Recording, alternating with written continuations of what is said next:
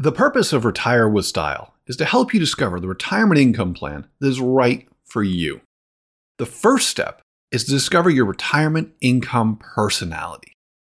Start by going to risaprofile.com slash style and sign up to take the industry's first financial personality tool for retirement planning.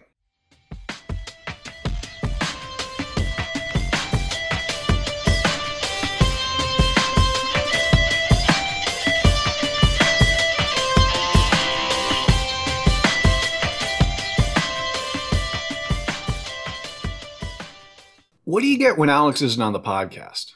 Well, a shorter episode for one. Hey everyone, welcome to Retire with Style. I'm Wade, and Alex is out sick this week, so joining me is a very special guest host, someone who's a, a good friend of the show that everyone who listens regularly will know, Bob French, a retirement researcher in McLean Asset Management. Welcome to the show. Well, Bob. thank you, Wade. Thanks, Wade. Uh, no love boat intro. I'm, I'm kind of hurt today. So. No, no, we don't have Alex to do that. And I know there's going to be some listeners who will be happy to have a little reprieve of the, the side comedy. But uh, we're going to proceed with the mission of making sure we do have Retire with Style uh, on a weekly basis for everyone.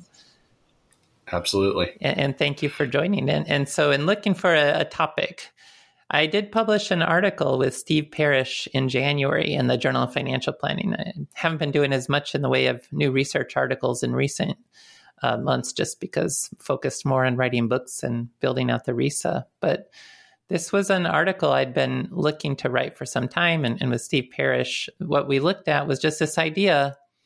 You'll see, and Bob, you may have seen this claim quite a bit of when we talk about Social Security, the idea that I generally support is to think about it as insurance, that if you live a long time, delaying your Social Security benefit, at least for the high earner in a couple, is going to lay the foundation for more lifetime income coming out of Social Security and for a better overall retirement planning outcome, more legacy potentially as well.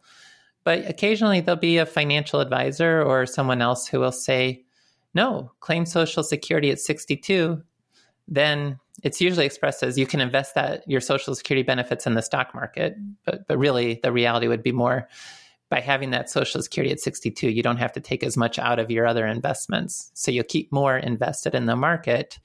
And then assuming a, and I've seen even articles sent to journals i would say, assuming you'll get a 10.5% return on that, and you'll have a better right. financial planning outcome. I I would agree with them if we could guarantee a ten and a half percent return on that. Still, right, right. If you were definitely going to get ten and a half percent, you probably should claim Social Security at sixty two. But that's kind of the big question: is well, are what what's a realistic kind of return for individuals in their sixties to be assuming on their investment assets, such that if they claim at sixty two versus waiting till till seventy with that eight year window what we wanted to do in this article was just test this in the historical data, uh, assuming mm-hmm. different mm-hmm. asset allocations and, and, investing in the meantime. What would support the greater long term legacy, claiming at 62 or, or claiming uh, delaying till age 70? And, and that was really okay. the, the question we're looking at in the article. Now, now in that yeah. regard, So Please. there's, I mean, there's a number of reasons people might think to claim early, and maybe we do want to mention a few of those beyond this particular issue about investments, because not everyone should necessarily think about waiting mm-hmm. until 70.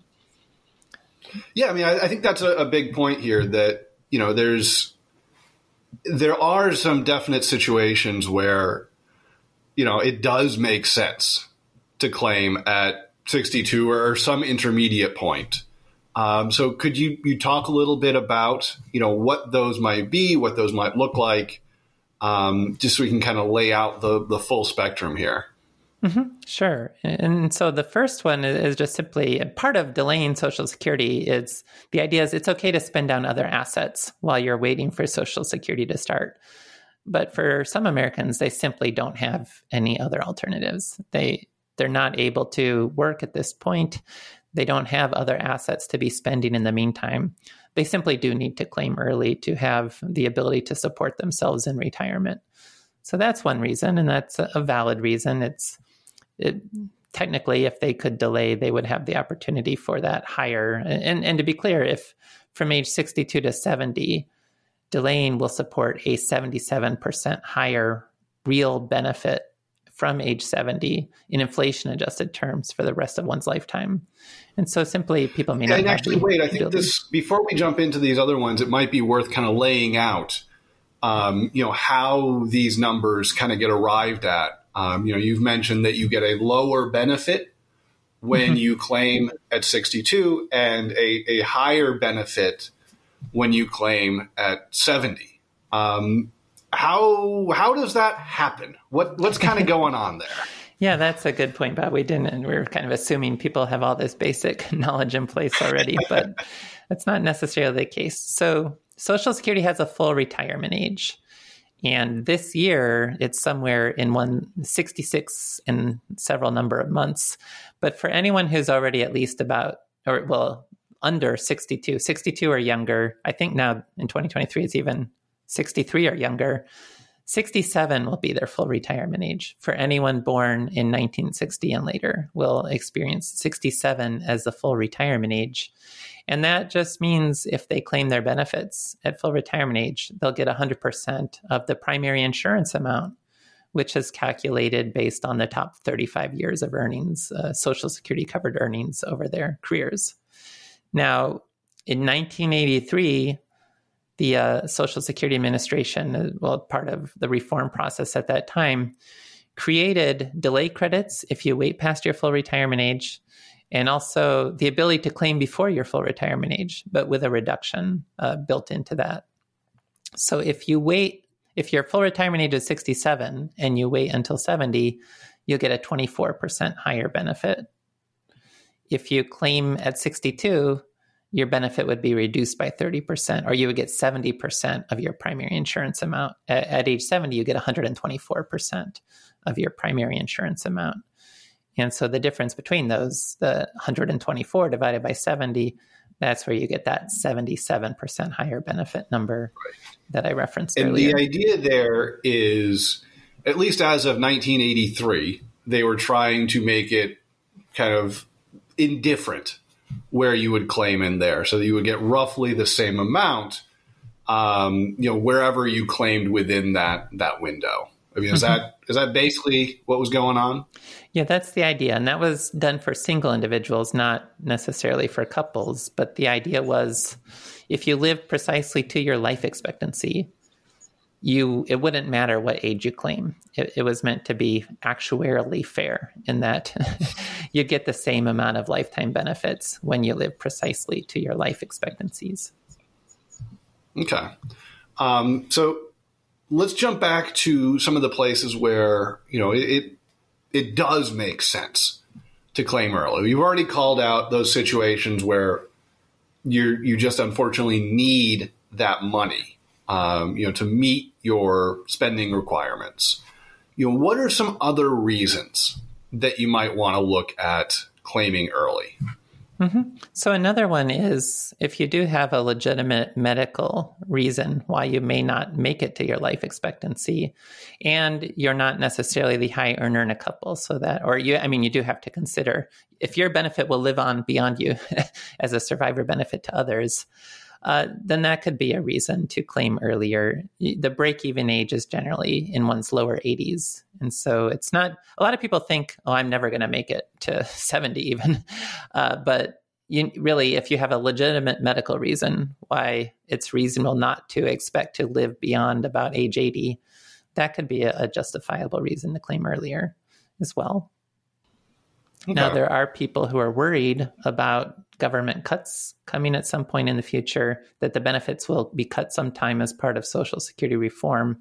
That we simply don't know what's going to happen. Currently, the trust fund is projected to be able to support currently legislated benefits until about 2035. And then at that point, if there is no reform, Congress may need to take action. And if at that point they probably wouldn't simply cut benefits, they'd probably have some sort of balance of tax increases and or benefit cuts. But if nothing's happened, uh, happening by that time, they may need to cut benefits by 20 to 25% to keep the system in balance with the new payroll taxes coming in. So that people sometimes take that too far and think Social Security is about to end, and therefore they want to get the money out while they can. And that's not necessarily as legitimate a reason to claim early because if you claim early, even if there's a benefit cut, you're now the lower benefit you have from claiming early will also be cut, just like uh, if you delay, your your benefit would be cut. But still, it's really hard to overcome the math of the lifetime benefits you get by delaying Social Security. That even if you incorporate, say, a twenty percent benefit cut in twenty thirty five, it's still usually uh, better off for someone to delay Social Security if if they're the high earner in a couple. And when I say high earner in a couple, that's just simply that person's benefit will last for the joint lifetime of the two individuals because it's either if that person lives longer, they keep their own benefit. Uh, if that person passes away first, it becomes a survivor benefit for the the other spouse who had a lower lifetime Social Security covered earnings or lower primary insurance amount from Social Security. Okay. Um, so, kind of with that out of the way, kind of those disclosures or those provisos out of the way, um, let's jump into the the meat of your argument here, Wade. Um, so, can you kind of walk us through a little bit of kind of what the paper is really looking at, uh, kind of what what you did there? Mm-hmm. And for that, you may have some comments on this, but one of the data sets that's freely available uh, is Robert Shiller's data set on stock and bond returns going back to 1871. now, yeah. whether that late 19th century data is all that helpful uh, is a, is another question, and, and, if you have any thoughts on that. But but we just use that data to say, well, what if you had retired, in this case, as a 62 year old, planning through age 95, and received the historical stock and bond returns over the different rolling periods, starting in 1871, simply testing based on today's rules about delay credits and so forth would you have supported a higher net legacy for your beneficiaries or heirs by uh, claiming at 62 versus claiming at 70? And looking at the percent of the time historically where different strategies would have come out ahead with different asset allocations. If you're looking for more personal advice, please note that our show is sponsored by McLean Asset Management. Learn more at mcleanam.com. That's M C L E A NAM.com. McLean Asset Management is a wealth management firm where we help you design and implement the right retirement plan for you. Okay. Um, so I, I, think we can probably avoid that CRSP versus Shiller data discussion for today. we, we can come back to that one when we want to get real nerdy here. Um, but I, I, did want to dive into one thing you just said there. Um, you, know, you mentioned that we were looking at – the the historical returns using the rules associated with today or the social security rules from today um, you know do you is that a really a good good assumption? Is that do you do we think that or i should say do you think that you know how people act, react to the rules of social security might have had an impact on you know those stock returns in the past? And, and what's the point of using historical returns rather than say you know monte carlo or a boot even a bootstrap type of approach there yeah, that's opening up a whole can of worms because with the historical yeah, I, I data, we should try and avoid nerdy stuff, but I, I guess we can't. This is what happens, people, when Alex isn't here. It's just Wade and I. So but I mean, yes, there's plenty of potential concerns with historical data just simply because people, the, the average American household wasn't even really investing in the financial markets necessarily in the 1910s or the 1940s. So all kinds of caveats need to go on that. But the reason why I think it's helpful to at least use historical data to provide some perspective is simply it is this idea that if someone claims you should take your social security early because if you invested in the market, you'll get a 10.5% return because the historical compounded return on the S&P 500 was about not inflation adjusted, but just nominal return was about 10.5%. Yeah. Well, that, that's using the same historical data. And I, I just think it's helpful. Well, let's see how that does with a variety of historical experiences. It's the same way that the 4% rule for retirement income came about. It's looking at rolling historical periods. What was a reasonable spending strategy based on different stock and bond return environments? Now, whether those return environments from the historical data are relevant to today is a whole nother matter. But at least they do provide us a set of historical circumstances that we can look at yep. to evaluate it how different strategies that perform. happened. Yeah, it is. Yes, something that's with Monte Carlo simulations. You get into the issue of, hey, these are just made up numbers, and it, they're yeah. based on some parameters. But at least with the historical data, I think sometimes people are more comfortable that yeah, these are actual real numbers, and, and we can see how the strategies performed with those real data from the past. Okay.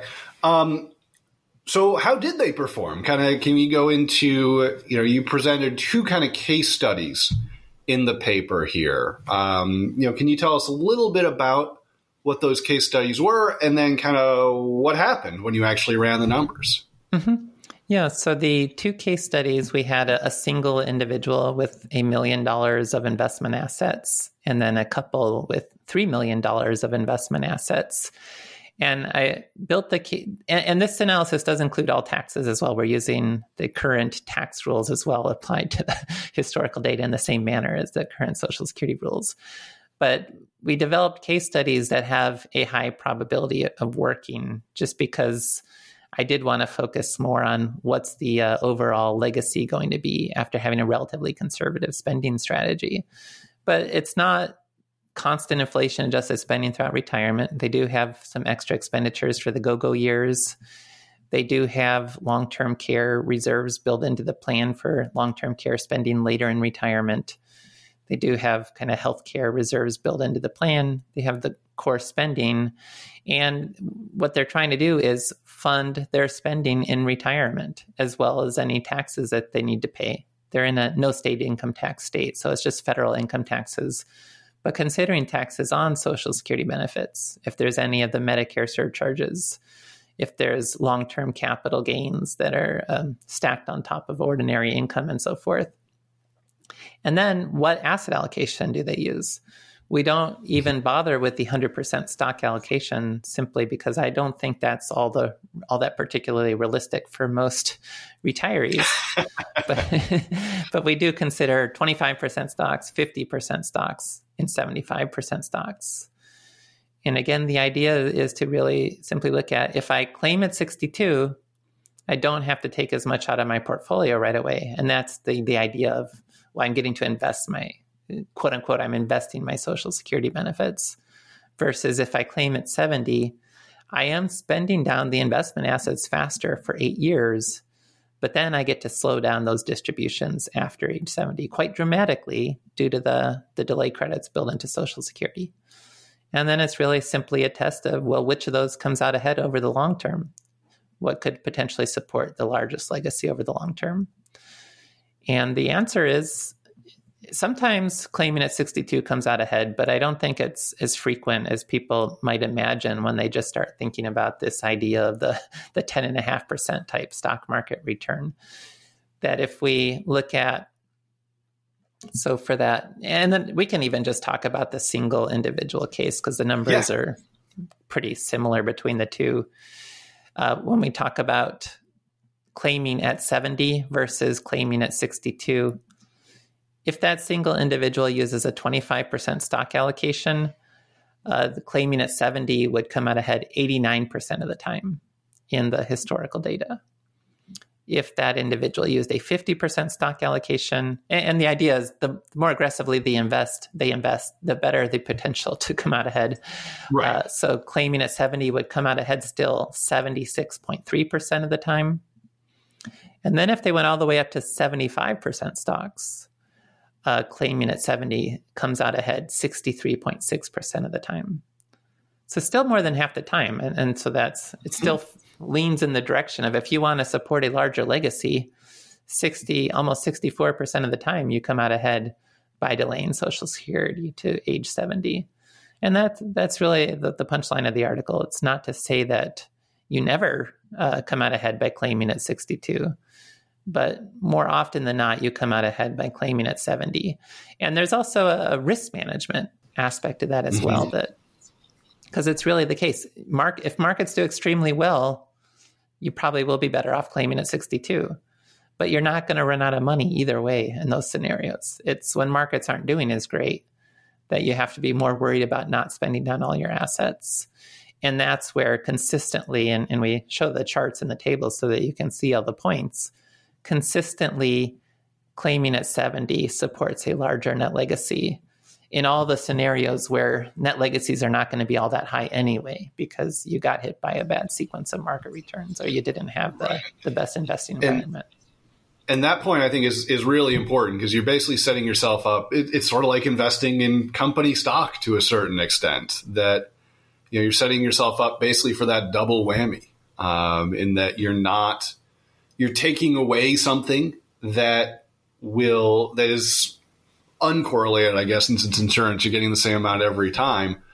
Um, and you're loading it on into the same kind of risk bucket um, as a big chunk of your assets for most people that, you know, when stuff goes down, that's when you really, really needed that social security payment. Um, and you're not getting it, or at least as much. Yeah, yeah, and that's really the story coming out of the article. And, and so, if well, we look at these historical numbers, and if anyone's just wondering, you know, how could this be? I thought investments would do so well. Uh, it, it's just there's a few reasons we can really list for why delaying Social Security still tends to come out ahead here. And it's, well, age 95, to be clear, is well beyond life expectancy. But when we talk about having a conservative retirement plan, you generally do plan for an age beyond life expectancy. And if you live past your life expectancy, that's where delaying Social Security really starts to pay off. Uh, and then because of the reforms in 1983, they were assuming a much higher interest rate than well, although that's not relevant as I say that. I mean, here, here we're using it in the historical data. Much so. higher as it was, say, two years ago. If you were so. to run a, a Monte Carlo simulation, you probably wouldn't be assuming such a high interest rate as which those delay credits assume. And so that's at work. It's you're getting a, a nice yield off of delaying Social Security that can be difficult for market returns to overcome in, in some of those historical situations. And then there's also a tax piece to this, and the analysis did incorporate taxes. It's this whole idea that if I can delay Social Security and use that window where I don't have a lot of other income, taxable income, then we are considering in this analysis doing Roth conversions in those years and potentially creating situations where I may not have to pay taxes on 85% of my Social Security benefits, which I would otherwise surely be doing if I claim at 62. But by delaying to 70 and by, by turning on a, a Roth conversion strategy in the meantime, it, in some of these historical cases, I'm not necessarily having to pay taxes on as much of my Social Security benefits. And that's providing another boost that can help explain these results as well. Yeah. So, one thing I was actually curious as I was reading through this article is, you know, we, we've mentioned that how these numbers are set was basically calculated in 1983 and hasn't been touched since. So we have differences in both insurance or interest rate, excuse me, and longevity assumptions as well. If we were to kind of renormalize the numbers, if we were to make this actuarially fair as of today, you know, how do you think that would fall out? Um, you know, would there still be a benefit to delaying Social Security, or you know, would it really kind of come down to personal preference, even more so uh, mm-hmm. at that point?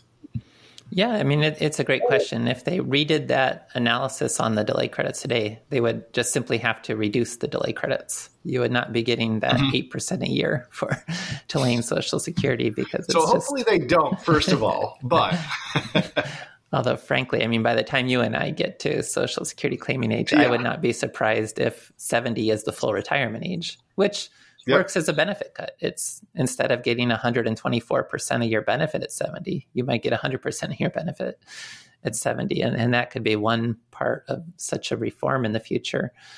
but it's still it's really more than the philosophy of how you want to think about claiming. And the, the two general approaches are think of Social Security delay as insurance to get an inflation adjusted higher lifetime income from Social Security, or to focus more on break even age type analysis, which is, well, what age would I have to live past for delaying to pay off? And then when people frame it that way, they start thinking, well, I'm not going to live that long and I don't want to have the regret of not getting everything I mm-hmm. could have out of Social Security. So maybe it makes sense to claim earlier. Now, even if they adjust those delay credits, if you're thinking of it from the frame of insurance, protecting in the event of a long life, um, the case for delaying would not be as strong, but it would still still be there. it, it, you would still be worried. Well, what if I do live into my 90s or beyond? And, and then, whenever you're thinking that way, delaying Social Security would provide more lifetime income to that financial plan even if they do adjust those uh, delay factors to make them quote unquote fair from the perspective of today's individuals in their 60s. Yeah, and actually, I think that brings up an interesting kind of question here. Um, you know, we've been talking about kind of big, just run the numbers type of approach to the analysis. You know, if we start thinking about this in terms of RISA profiles, you know, how does that kind of change this conversation? I'd imagine it's, you know, the numbers are still the numbers, but how you read those numbers might be pretty heavily influenced in kind of your probability safety first type of orientation. Mm-hmm. Yeah, I, I think that's right. And I think it's those who are leaning more in the direction of the quote unquote claim early and invest your benefits type argument that's much more of a probability based argument where you're fundamentally more comfortable relying on market returns and you're wanting the optionality, like the going the other direction. So delaying Social Security, that's more safety first. That's building in more protected lifetime income. And that's being comfortable. I will spend down my investment assets more quickly until Social Security starts. And it's okay to do that because then once Social Security starts, I, I, don't have to spend as much from my investment assets anymore. But that's more of a commitment type orientation as well. And for people who want that maximum optionality, so getting into that total return style and probability based, I'm comfortable with the markets and I want optionality. I think the idea of claiming Social Security early can appeal more to keep the uh, optionality for the investment assets and to have more comfort with the idea that I will be able to earn a high enough rate of return that I don't necessarily need to uh, delay my Social Security benefits. Whereas if you're more income protection, you're more safety first, I want those protections, I'm comfortable committing to a strategy. I think that idea resonates better with the idea around uh, delaying Social Security and getting that higher protected inflation adjusted income that way. Curious if you should be looking at a Roth conversion or what a Roth conversion even is? Head over to mcleanam.com slash Roth to get McLean's free ebook, Is a Roth Conversion Right for You? And learn about when you might want to do a Roth conversion and when you might not. Just head over to mcleanam.com slash Roth to download your free ebook today. Okay. Um, and then another question that I was thinking about here as well is actually regards to sequence of returns risk you know, it would seem to see be that by delaying your Social Security, you're kind of moving your spending out of your investment portfolio, or presumably your investment portfolio, up uh, closer to retirement. Would that tend to increase sequence risk? Is that something people want to be thinking about in this situation, or is it just kind of that's a relatively small piece of the the bigger pie? In terms of how to think through these risk questions. No, no, this is a really important point, and it's if I'm retired already at 62 and I'm delaying Social Security, I have to use a higher withdrawal rate for the first eight years, and that increases the sequence of returns risk. So you probably wouldn't want to just use the total return type investing strategy for that entire amount. Instead, you might look at building a Social Security delay bridge. And one way to simply do that is to build a bond ladder uh, with part of your assets. And this is not in this particular research paper, but I've walked through kind of explaining how that works and how it can actually lower the lifetime distribution rate from the total return part of the portfolio. But you carve out a bond ladder and build a bond ladder to cover those missing Social Security benefits. You also might look at a, a reverse mortgage as another way to potentially build that bridge of income so that you're not having to use just a higher distribution rate and creating more sequence of returns risk for yourself because you're delaying the social security benefits. So it, that's a very important point. Uh, you would increase your sequence of returns risk if you simply use a higher distribution rate for those first eight years before Social Security starts. Okay. Um, and then, you know, one thing I, I think we touched on a little bit here as well is, you know, one of the questions we we constantly get whenever we're talking about topics, even remotely around this, is kind of where are the current break even points for people? You know, if they were going to basically either, well, on, on either side, um, when you're looking at, you know, assumed longevity or, you know, where's kind of the midpoint in terms of your claiming strategies? Mm-hmm. So it depends on the precise interest rate, but generally the low 80s would be the, the break even, where if if I live beyond my early 80s, I'll get a higher lifetime income from Social Security by delaying to 70. If I don't make it to my early 80s, uh, I would get more lifetime income by claiming Social Security earlier. And the reality is, though, that the low 80s is still below life expectancies for especially for the types of folks who will be listening to the podcast. Life expectancies are going to be in the high 80s. So you have a more than 50% chance of living to the types of ages you'd need to to benefit from delaying social security.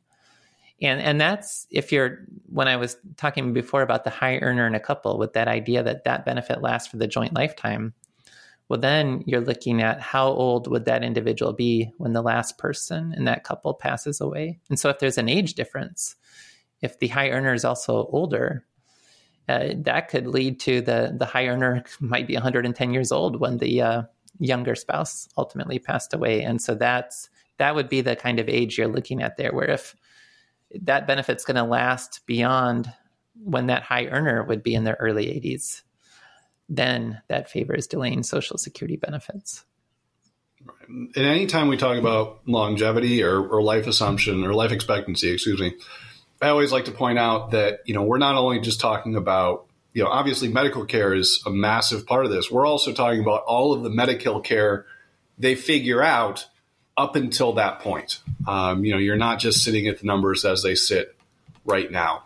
Um, so that's definitely something that is always worth calling out here that you know you're probably going to live longer than you expect. Um, you know that, that's always the way I think about it anyway. So, um, so with that, Wade, um, you know, I think we've kind of covered uh, a lot of of kind of the stuff in the paper, but I think kind of as a kind of summation type of question, you know, and, and this is the big hairy one in the room how should people be thinking about making this decision for themselves? You know, how do you, you know, we've talked about all these different things, and, you know, for most people, it probably makes sense to delay. But how do you go about figuring out if you're most people or not? Mm-hmm. I think it's because Social Security is so complicated, it's always worth using software. And there's now a great online program that's free. There's also paid software, but Mike Piper created Open Social Security. It's just opensocialsecurity.com. It's a free online calculator that can help manage. Uh, there's special cases as well that we didn't really dig into at all, but like yes. if you do have other dependents, uh, if you're impacted by the uh, windfall elimination provisions because you or government pension offset because you spend part of your career outside of Social Security, uh, if there's a big age difference between spouses, if both spouses are working, then depending on the ratio of their lifetime incomes and so forth. There's so many complications that it's always best to do some analysis beyond just trying to intuit what's the appropriate claiming strategy. But I definitely suggest having a, a more detailed analysis that can account for any special cases and just recognizing that you know, are you as with your question earlier about RISA styles? You might be more comfortable thinking about the investment based approach if you are more of that probability based uh, versus the uh, the argument I'm making about delaying Social Security would appeal mm-hmm. more to the uh, income protection or the the safety first type uh, side of that spectrum. Okay. Um, so I guess with that, Wade, um, well, one question we should have answered at the beginning here is if people are interested in reading this paper, uh, you know, how, how do they go about doing that? Great where, question. Where yeah, we'll, we'll put if we'll put a link. I didn't check if there's if it's not behind a paywall. Sometimes now the Journal of Financial Planning, some of their articles are behind paywalls. Some are freely online. I think we can put a link, and I will double check that, uh, especially now that another month has passed. So, but the the name of the article is "Which Social Security Claiming Strategy Generates the Highest Legacy Value." It's by myself and also Steve Parrish from the American College of Financial Services, and it was in the January 2023 issue of the Journal of Financial Planning. And we will include a link in the show notes. Well, we can link to it, but it, hopefully it's not behind mm-hmm. a paywall. hopefully you don't need to have a subscription to the journal to be able to see the article. But I did not double check that in advance of our recording.